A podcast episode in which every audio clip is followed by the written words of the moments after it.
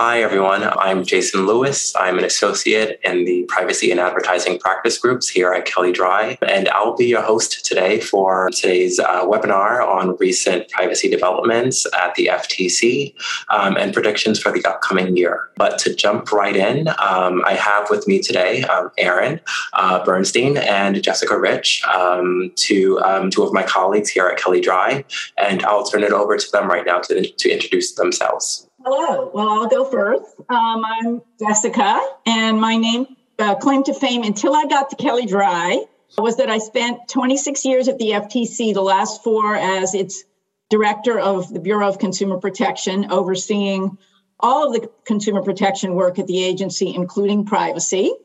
Um, before that, I was the first and longtime manager of the FTC's privacy program.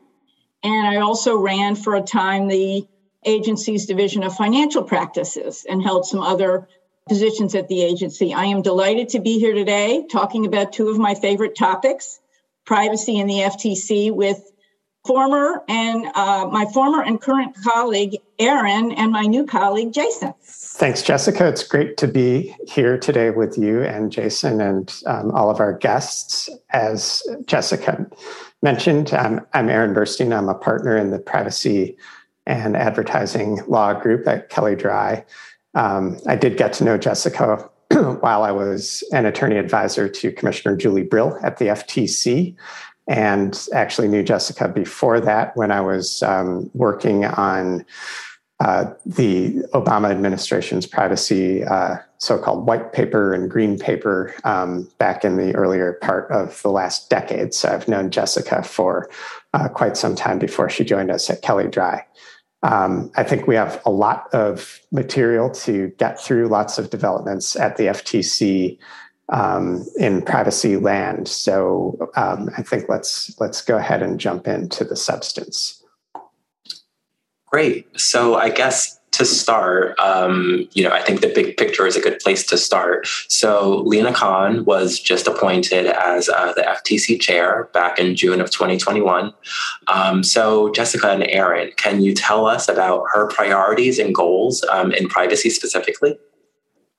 So I'll jump in, and Aaron will, of course, um, uh, provide excellent um, additions. Um, so just to start big picture, um, Khan has laid out a very ambitious agenda for the agency, including as to privacy, in a series of policy statements and speeches.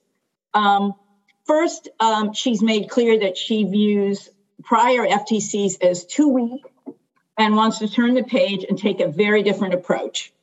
Um, one thing she says she'll do is look at issues, including privacy, from a dual competition and consumer protection perspective. Remember, her background is competition. Um, examining the effects not just on consumers, but on market players and market power. Um, consistent with that, uh, she plans to focus on the tech platforms and other gatekeepers in the marketplace. She also wants to protect workers and small businesses, not just consumers in a traditional sense. In addition, she has said she wants to focus on FTC rules and rulemaking, not so much whack a mole enforcement, as she called it in one of her policy statements. Of course, rules enable the agency to effect more systematic change to whole sectors or markets. Uh, and they also enable the FTC to get monetary relief in, uh, in cases. So, th- those are some of the reasons that uh, rules are such a priority. Um, uh, in this area, as we'll discuss in a moment, Khan contemplates not just more rule enforcement, but also updates to existing rules and also new rules to limit uh, what's being called commercial surveillance. Um, and then finally, I'll add, Khan has said she will, uh, the FTC will, will, will seek stronger relief in its enforcement actions and settlements, including data deletion, stricter consumer notice and consent requirements, bans on conduct, and individual liability. So that's just an overview. Yeah, that's a, a great overview. And I think that it it lines up with uh, Chair Khan's background, which is primarily as an academic. Um, many of you might know that she is a professor at Columbia Law School and one doesn't arrive at that position by by thinking small. Um, you know, professors at at uh, law schools tend to take on very big challenges and and see large issues and focus on systemic types of uh, changes or corrections. And I think what uh, Chair Khan published really as a law student um, uh, several years ago fits that mold of sort of thinking, you know, in, in the paper she published, a sort of uh, became famous for the uh, course of antitrust doctrine over the past several decades had taken one wrong turn after another, had focused on the wrong standards, the right, the, the wrong types of harm, and really needs to be rethought. So I think that sort of um, uh, forceful and really far-reaching analysis of uh, the issues that we're facing, or that the FTC is facing, is part of the perspective that she brings as the chair of the agency. Um, in addition to that, I, I, think there's some continuity between her and Commissioner Chopra, who left the agency um, toward the end of 2021 to become director of the CFPB. But there's continuity in um, perspective and continuity in some key personnel within the agency.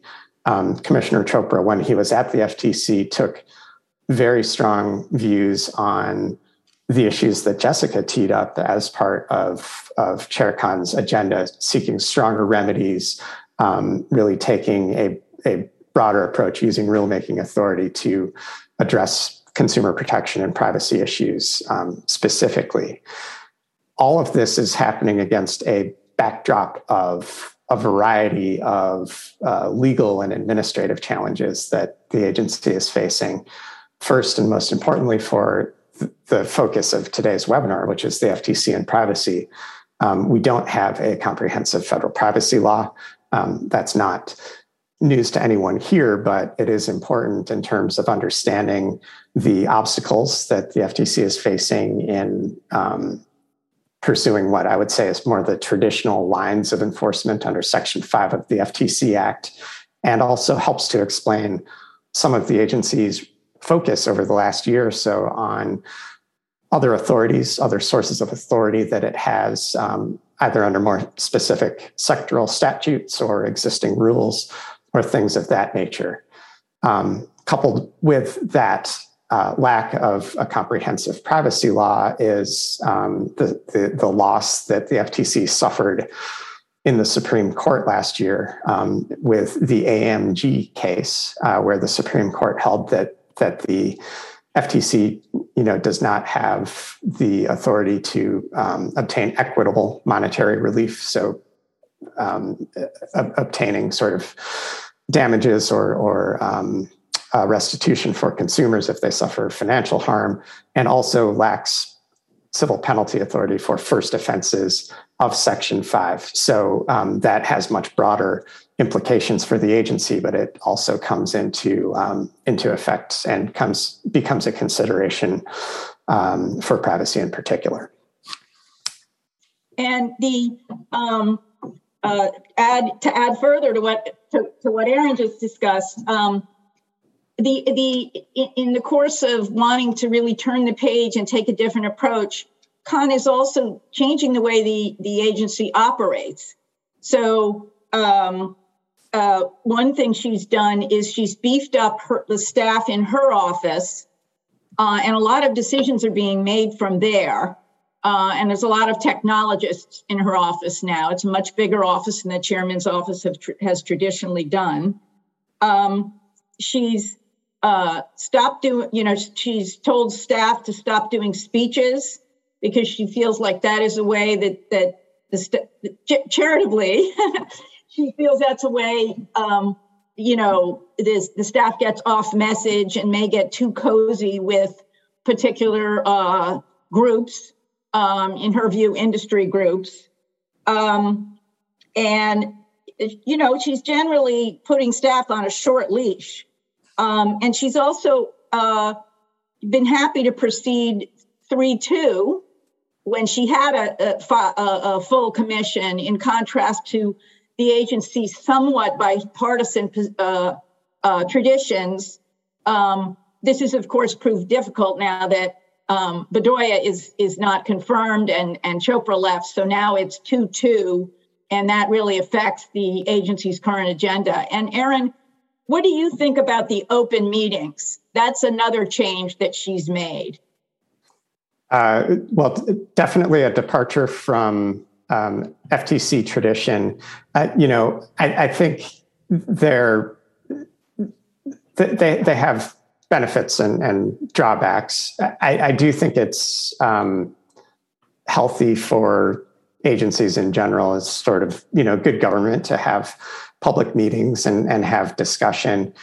Uh, I, I, think that a drawback is that they can become forums for posturing uh, and you know i think the dynamics still have a little bit to unfold.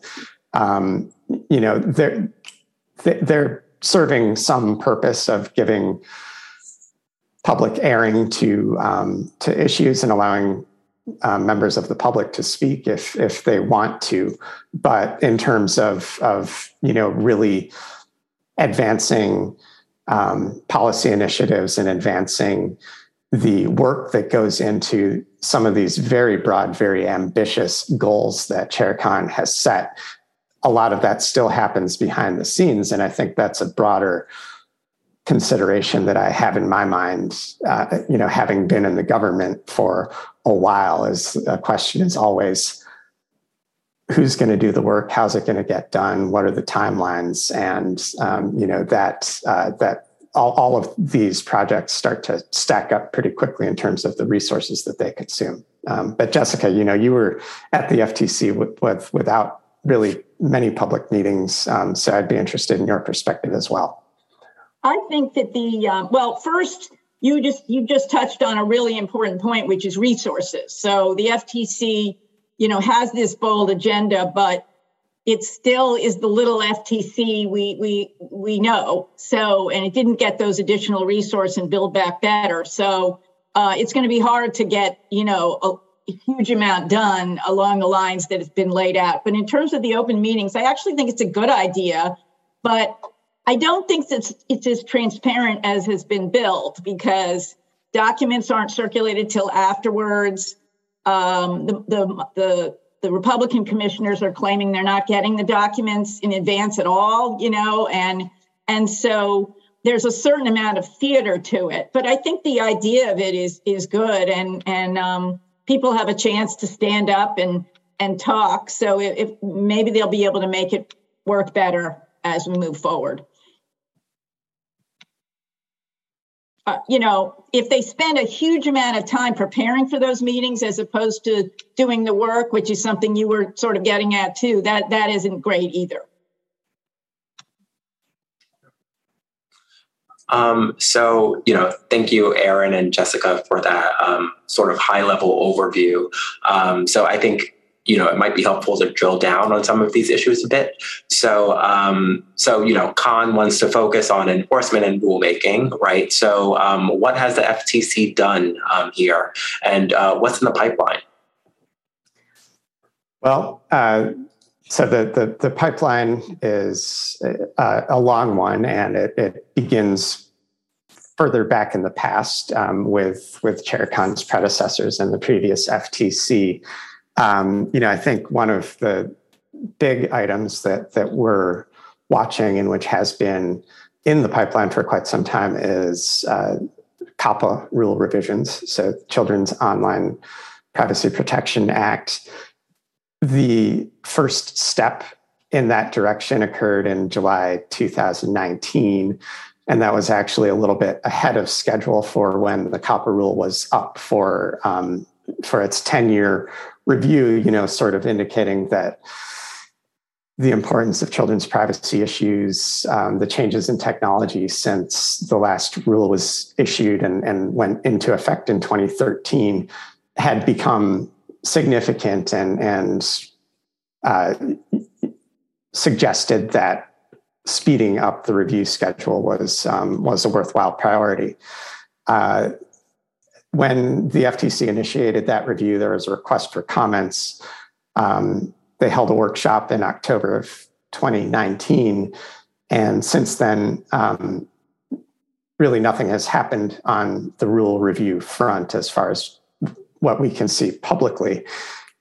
Part of that may be due to certainly the, the, the pandemic, which altered how resources were being allocated and, and really also, I think, changed the way that um, children and technology were, were interacting. And one of the issues that the FTC asked about in the 2019 request for comments was about ed tech, educational technology. Um, certainly uh, uh, magnified in importance since then. So, you know, it would not be surprising if part of what's happening is, is an examination of, um, of those issues. Uh, but, you know, we're, we're still waiting for a rule proposal or, or um, something concrete to sort of see how the FTC would contemplate changing um, the, the COPPA rule. In the meantime, we have seen several enforcement actions uh, in the last year or so that focus on COPPA. Um, and there's a pretty steady drumbeat of, of political um, interest in children's privacy issues, uh, letters from the Hill on a variety of fronts, as well as legislation, which we'll talk about a little bit later in today's session. But just to kind of flag a couple of, of actions that have come out recently and illustrate this point of the FTC, you know, looking at all of its authorities and enforcement actions. The first example I wanted to highlight is uh, the OpenX case, which was announced in the middle of December. Um, OpenX is an ad network, and the FTC's complaint alleges really two things that, that OpenX did wrong. One of them really didn't have to do with COPPA at all, but was about the alleged practice of collecting um, uh, Wi-Fi access point identifiers to really convert those into location information um, where users of apps that included this advertising um, software had opted out of location information collection. That's something that is uh, within the purview of Section 5. It was a deception claim um, and, you know, was in one perspective on things, really kind of the, the meat of the case. But there was also a COPPA count uh, that was included in the OpenX complaint. And really that focused on the uh, practices within the company of looking at apps that were using the software, um, reviewing them to see if they uh, were child directed. And what the FTC faulted OpenX for was you know being too narrow in the view of what was a child directed app and only looking for primarily child directed apps as opposed to things that might uh, attract a, a, mixed audience. So you know this th- these were pretty separate areas of conduct and i think illustrate the risk that um, you know what might start as an investigation about one type of conduct can expand and expand into others particularly when um, as in this case, there's a hook to COPPA, the ability to get civil penalties, and that was um, that was the result in this case. Let me just um, highlight one other significant step that the FTC has taken in recent months, which was to update the uh, Gramm Leach Bliley Act safeguards rule. Um, this also was uh, a, a, rule revision that was in the works for several years. I think the first um, notice that went out about it was in, in the fall of 2016. Um, so close to a, a five year course to, to re, um, revise the rule. Um, and basically, you know, there are more detailed requirements in the rule for financial institutions, security programs, um, a variety of, of specific steps that institutions have to take to assess risk and measure risk and more specifics around that. Um, none of it, I think, is all that surprising given the, the detail that the FTC had been developing um, more generally in, in terms of the security programs that it has required in enforcement orders. But this is now um, a rule. Um, a lot of those provisions go into effect in December of this year, and and so that that was a um, substantial change that I think reflects to some extent the groundwork that the FTC had laid in um, uh, previous enforcement actions. Um, there are a, a, variety of other things afoot, um, and some of them are a little bit less well developed at this. And um, for those, let me turn things over to Jessica to give uh, maybe a little bit more of a, a preview of what what's in the pipeline. Well, one thing was um, that I want to add to, to what you were just talking about is the even though it wasn't a rulemaking, it was the policy statement on the health breach notification rule, where but through a policy statement, even though the health breach notification rule was under review, the FTC basically extended this narrow rule that applies to personal health records in using that terminology, meaning, you know, these accounts consumers create for themselves to all health apps. So um, um, we'll see whether they try to implement that through through a rule or whether they're satisfied that they can do it through a policy statement. But they're actively trying to get settlements based on that new interpretation. So that's that's something really to keep an eye on. In terms of um, the the inchoate stuff that Aaron mentioned is is kind of in the pipeline. So um, in you know for the coming year in filings with OMB and statements since then. It was a December filing that was sort of done in the dead of night.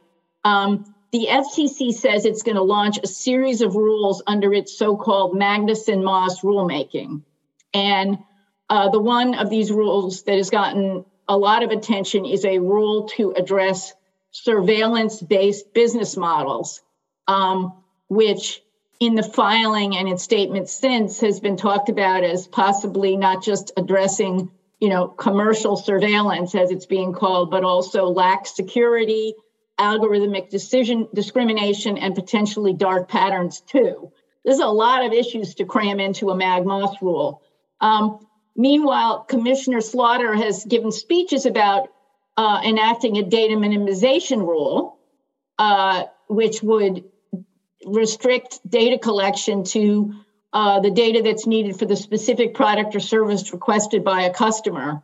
Uh, again, that would be under Mag Moss. And um, nothing has been launched yet in privacy, none of these rules. They've, they've actually launched two Mag Moss rules in other areas, but not in privacy, in much narrower areas.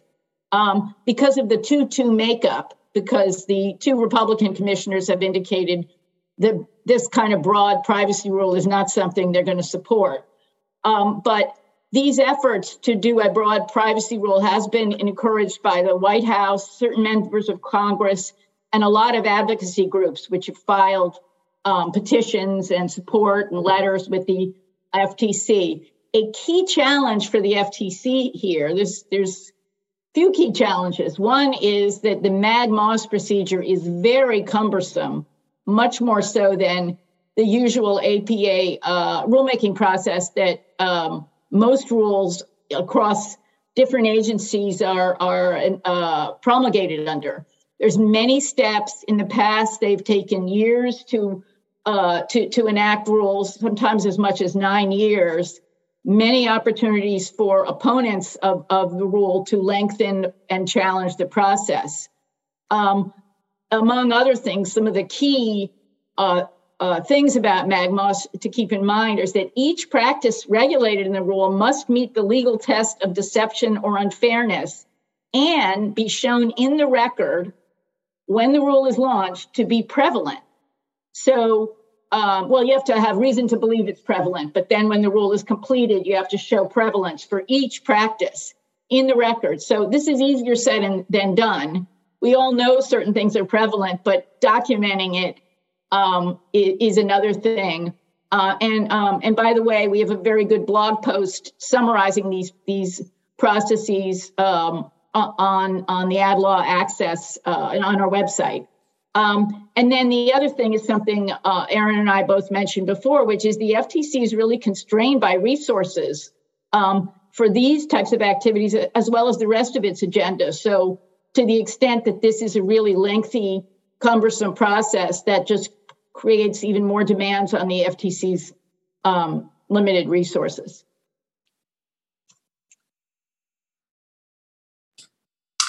And so, I guess um, switching gears a bit. So, um, Jessica and Aaron, what can you tell us about um, the FTC's work specifically um, around and its plan specifically around big tech platforms? Yeah, well, we've already mentioned some of the activities here. OpenX, which Aaron um, discussed, is a platform, and Aaron discussed you know that it was all about its responsibilities for entities operating on its platform. So that that was one. Um, surveillance and dark patterns are tech issues that um, are often seen as something that's that's particular to the platforms. Um, um and we talked about the surveillance rule but as um, as to the uh, dark patterns um, one, um, there's been a lot of talk about dark patterns and regulating dark patterns. Obviously, it can be very hard to determine what is simply, you know, an advertisement and what is the dark pattern. But um, uh, we did analyze uh, the current, um, the FTC's current state and policy statements and discussion of dark, dark patterns versus um, prior work using deception and um, and unfairness to tackle practices that trick people into making choices they wouldn't otherwise make. And so far, the kind of dark patterns that people are talking about really does fall in line with the kind of bread and butter um, deception and unfairness uh, cases the FTC's been pursuing um, for years. Um, and uh, we have a blog post on that with a lot of examples, so you might want to look at that. Um, on platforms, uh, also the FTC did two 6B studies of relevance here, or one is underway. 6B is a special tool, Section 6B of the FTC Act, that enables the uh, FTC to get information from companies in, in a non enforcement context, just lots of information. Um, and uh, the first one of those was the F, this was ongoing, the way Aaron talked about. This had been before Lina Khan's appointment uh, there was a 6B on data collection by the broadband companies. And uh, that report was issued over the summer, and it concluded that yes, broadband companies collect a lot of data and give consumers, you know, not a lot of options to, to stop it. But in and there was an open meeting on this issue. And in that open meeting, the FTC clearly kicked this issue to the FCC uh, to handle. They did not indicate they were going to be pursuing it. They were sending it over to the FCC. The other big study that's going on is um, a study of the data practice of um, the social media companies and streaming video streaming services. And that will be very interesting because it's right in line with the priorities about looking at gatekeepers and platforms, and it's um, squarely within the FTC's jurisdiction. Uh, so we should be looking for uh, output on that one uh, soon. And then the final thing I'll mention about platforms is that um, in some of the statements and policy statements, Khan has said she wants to do additional compliance re- review or even order modifications if necessary for some of the big companies that are under order with the FTC for privacy and security violations. By the way, under order from prior administrations. Um, Facebook, Google, Microsoft, Twitter, Uber, and others. But um, nothing is public yet here. And again, this is going to take resources to do all of that. Yeah, so I think that's that's um, a, a great overview. I think one thread that ties together some of these a little bit is is kind of the issue of um, what are a company's obligations in dealing with things at that large scale. And you see questions about this in the 6B order that went to social media and video streaming platforms. Um, you know, if you look at the, the questions on children's privacy, there are sort of specific questions about, you know, what algorithms are you using to um, monitor for child content? Uh, um, you can sort of contrast that with the OpenX case, where there was a manual review process, and this traffic quality team was taking a look at every publisher that that was incorporating the software. Um, I think there's there's a real um, tension between those approaches. Questions about how how much uh, knowledge is too much. And this is kind of a point that Commissioner Phillips raised in his statement on the OpenX case. And basically, would they have been better off if they hadn't tried to keep um, uh, child directed apps from using their software? And if they had basically avoided gaining actual knowledge um, of, of those apps. So I, th- I think that type of issue gets um, gets replicated in various ways.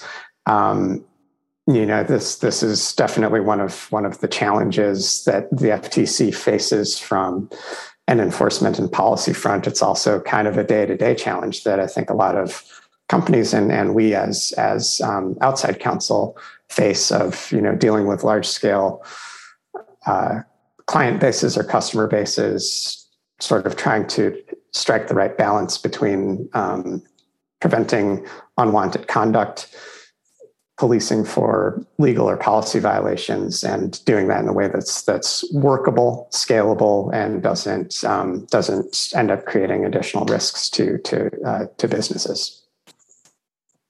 Good point. Yeah. And um, Aaron, on the topic of enforcement, um, so what direction has the FTC taken so far, and um, what do we think is in the pipeline?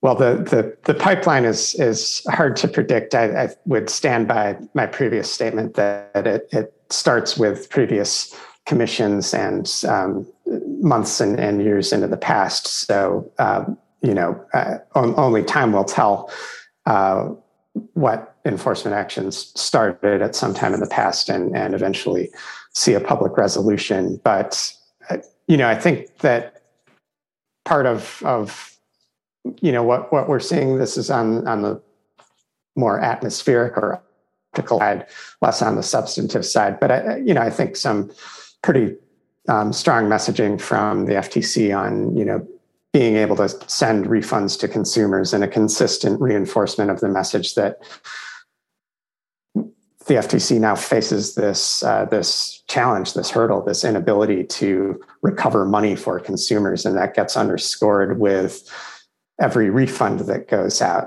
And you know under either other authority or previous settlements that have gone through the administrative process necessary to get um, uh, refunds processed you know they're they're underscoring that this was something we used to be able to do we can't do it anymore in in terms of actual remedies as as we mentioned um, earlier some of what we're seeing is more far reaching um, remedies. Uh, you know, in uh, the OpenX case, they're part of what they were ordered to do was was to delete data that had been um, collected in, in alleged violation of the law. Um, in the Ever case, Everalbum, which was under the previous FTC, um, there was something similar um, that this had to do with with an alleged misrepresentation of opt-in for facial recognition and you know the FTC ordered um, the deletion of of photos and of of the the models that had been developed on the basis of uh, um, photos collected without um, appropriate consent. So you know I I guess there's a little bit of of um, a feeling that some of what we're seeing now and and being really emphasized by the chair and, and by um, by Commissioner Slaughter of seeking more expansive remedies had started, um, but you know there's there's more momentum behind it right now. So um, you know those those are some of the more recent developments of what orders look like and, and what some of the remedies look like under um, both the FTC Act and under more specific statutes. Um, and Jessica, I don't know if you wanted to to add anything to that. I also have a question from from the audience that I can try to uh, to address. Oh, good. Um, well, the only thing to add is that you know it'll be interesting to see if we get to a point where companies are pushing back in any of these cases go to litigation what courts order in terms of this relief because in the you know um, during many years when i was at the ftc we would get very strong uh, relief in settlements um, and you weren't always sure that a court would order the kind of relief that that you know that we that we got in the settlement in terms of injunctive relief. So um, we're early yet and these are all settlements so it'll be interesting to watch if if companies push back and there's litigation. And uh, we have a, a, question that came in um, about children and about COPPA and you know essentially um, will will we see the FTC try to expand um, enforcement to minors, or will there be legislation that might do that? I think we'll we'll park the legislation question for the moment. Um, you know, as far as using COPPA to get there, pretty clearly it's it's under under 13, um, but that doesn't rule out the possibility that some of the um, interest that the FTC is developing, uh, you know, it could be as a dark pattern or under some of the authorities that lend themselves to dark pattern like enforcement, um, whether it's ROSCA or Plain Section 5, you know, might might become sources of, of enforcement authority for um, minors, so 13 plus. Um, year old teenagers who wouldn't ordin- who wouldn't be covered by COPPA. Um, so that's one possibility. Yeah, that's a really good point, especially since um, under longstanding FTC policy, you're entitled to consider the group that's being, you know, each individual. It's it's a reasonable consumer, but it can be a reasonable consumer within a target group, which is kids. Now, one thing to keep in mind, though, about using um, its own rulemaking authority to enact protections for kids. That could be rough because COPPA specifically gives the FTC uh, authority to do rulemaking for um, for under 13, and so it would look like uh, going around Congress. The other thing is that one of the provisions that's still in Mag-Moss is pre- preventing the FTC from enacting um, rules uh, uh, related to kids pri- uh, kids advertising, which of course everything now is advertising, and so um, oh, using unfairness, and you know most of privacy would have to be unfairness, not deception. So that's another limitation. So I don't think uh, the FTC would be successful trying to expand COPPA using its Mag-Moss authority.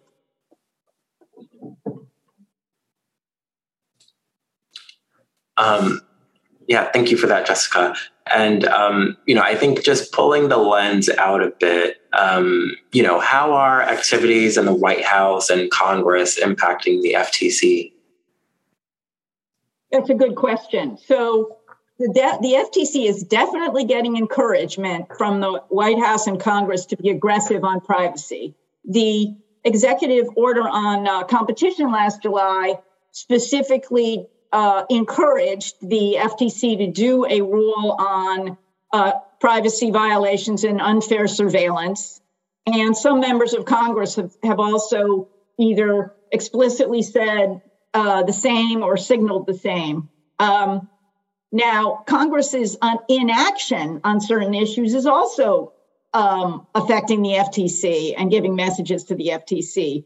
So um, Bedoya hasn't been confirmed, so that affects the FTC because now it's 2 2 and they can't launch all these ambitious plans.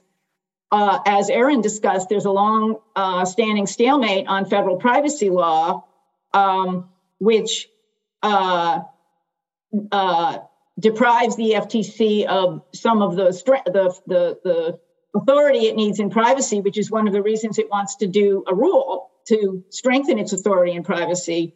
Um, you know, in Congress, we continue to see lots of bills on targeted advertising, on kids and teens, which is a, a very an area of great interest right now. Uh, and most recently, a 90-page bill we just saw on digital services uh, yesterday from from uh, Congresswoman Trahan. Um, but Congress is not coalescing around priorities. Like every one of these bills sort of looks at a different part of the ecosystem and makes a different point. So we still seem to be, despite 20 years of debate, far off from a federal privacy law.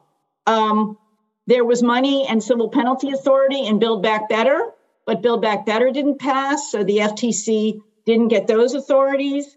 Um, and the efforts in Congress to fix the 13B problem that Aaron discussed also hasn't gotten very far. So, in uh, words and deeds, Congress is very much encouraging the FTC to be aggressive, but so far it's not giving it the proper guidance and tools to do it responsibly, in my view. Aaron, did you have anything to add to that? Uh, no, but I, th- I, think a question came in that that relates to um, the FTC trying to use its current rulemaking authority while sort of uh, being at the mercy of Congress for any additional authority. And it, it, the question is, you know, if there are new rules, whether they're under uh, the APA or or Mag-Moss, what can companies expect to have in terms of um, coming into compliance? Essentially, will there be a transition period? How how does that typically get? Well, there's usually uh, um, a transition period, and depending on how complex the rule is, uh, um, shorter or longer. Now, when it's a congressionally mandated rule, sometimes the uh, the mandate from Congress, the, the language from Congress, the act that Congress passed talks about when the effective date is, you know, a year from enactment. Um, we would hope that if the FTC is successful in developing a rule of, of this mag of the magnitude it's been discussing, and we have yet to see just how broad or narrow it is, that there would be like a year implementation period. But um, but you know we don't know. We don't know. And uh, you know, I think one one point I have to add to that is that in in the safeguards rule proceeding, that was one area where um, I, I, think the FTC took comments um, primarily from industry constituents saying, like, you've proposed a transition period for some of these provisions. Um, that's that's not realistic, and so a lot of them ended up with a one-year um, transition period. So that's that's not to say a year is enough time or would be enough time in all cases, but might indicate that where where there's really a well-founded uh, reason that what what the agency is proposing just isn't going to be sufficient. Um, that there's there's an audience for those types of of arguments. So um, you know that would that would be something to look at very closely in any proposed rule. I believe the Blumenthal um, Blackburn bill that was just proposed on kids and teens. I could be mixing up my bills. Is like an 18 month period, but I could be mixing up my bills. and and of course that comes um, on top of, or well, if it were to become law, would come on top of multiple other uh, moving pieces that are that are um, on the privacy landscape at the state level. So um, that that would certainly uh, make life more challenging for many of us. That's a nice transition, Aaron. Um, you know, because Jessica was just speaking about how um, you know the U.S. federal government has been impacting um, the FTC's activities, and I'm curious if you could speak to how the U.S. states and uh, and global um, changes and developments are impacting the FTC. Sure. So at at the state level, um, you know, uh, the I get the sense that the, FTC is looking closely at um, what's happening at, at the states in terms of regulations and enforcement. um, and being vigilant about remaining a, a force in privacy enforcement. Uh, so, to give one example, a lot of us know that under the CCPA, the word sale or sell ha- is a term of art. It's defined in the statute. Um, a lot of debate occurs about you know whether a given data flow involves the sale of information. I think from an FTC perspective, I would expect them to look at the way sales are represented in privacy notices or other consumer facing disclosures and say like all right we're looking at this from the standpoint of a reasonable consumer who's using this service and we're going to interpret it uh, interpret that word through that lens. So you know i think on the one hand we want to be very careful about the ccpa dimensions of discussing sales but on the other not become so hyper technical that we lose uh, the forest for the trees and and think about it as a you know a CCPA lawyer rather than a consumer. So so I think you know that's one point of intersection that that the FTC might maintain.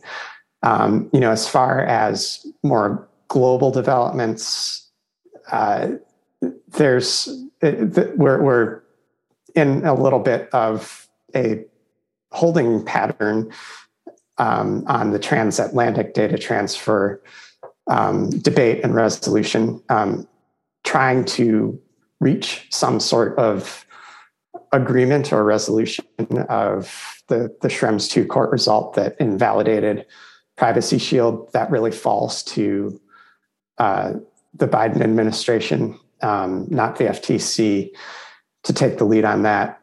There's uh, not a lot of room for maneuver because of, that's a legal holding, sort of interpreting fundamental rights at the European level. Um, what whether or what role that would create for um, the FTC in some sort of regime beyond Privacy Shield or as a replacement for it. You know, I think if the structure bears any resemblance to what we've seen in the past, that would be essential.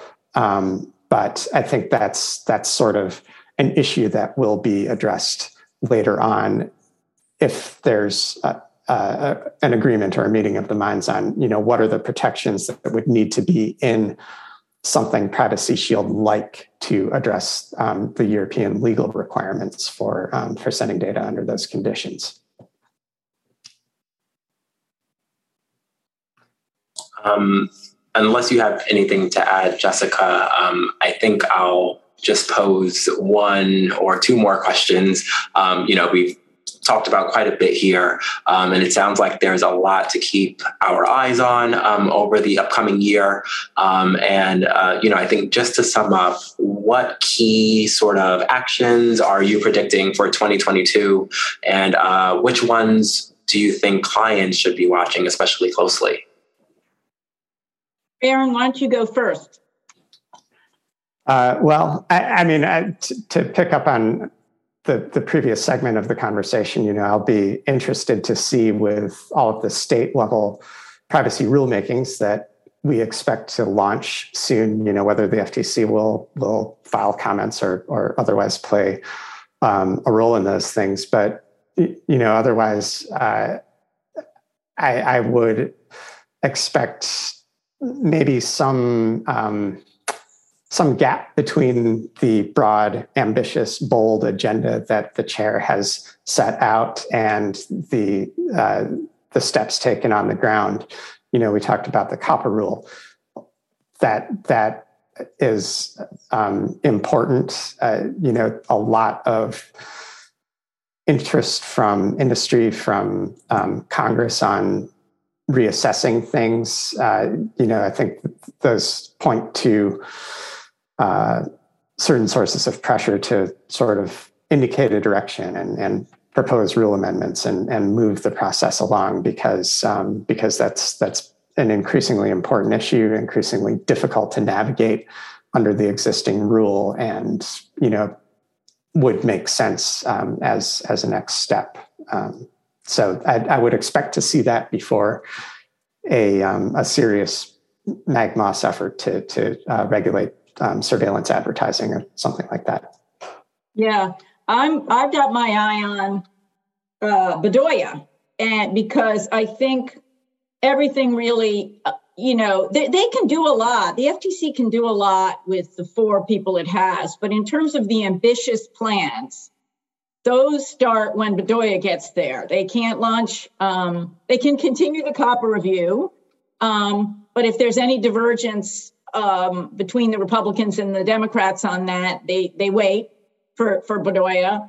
Um, and in terms of the surveillance rule, they can't get that started because the two Republicans opposed that. And um, we we all should have our close eye on that. The first step will be an advanced notice of public rulemaking, which will be just a series of questions. But the questions could give clues about the direction and the breadth of where they're going. If if the agency appears to be casting a really wide net with broad bands, um, you know, maybe we won't be able to tell that from the questions, but maybe we will. Um, broad bands and activity, that's a sign it's going to be a long slog with likely litigation at the end.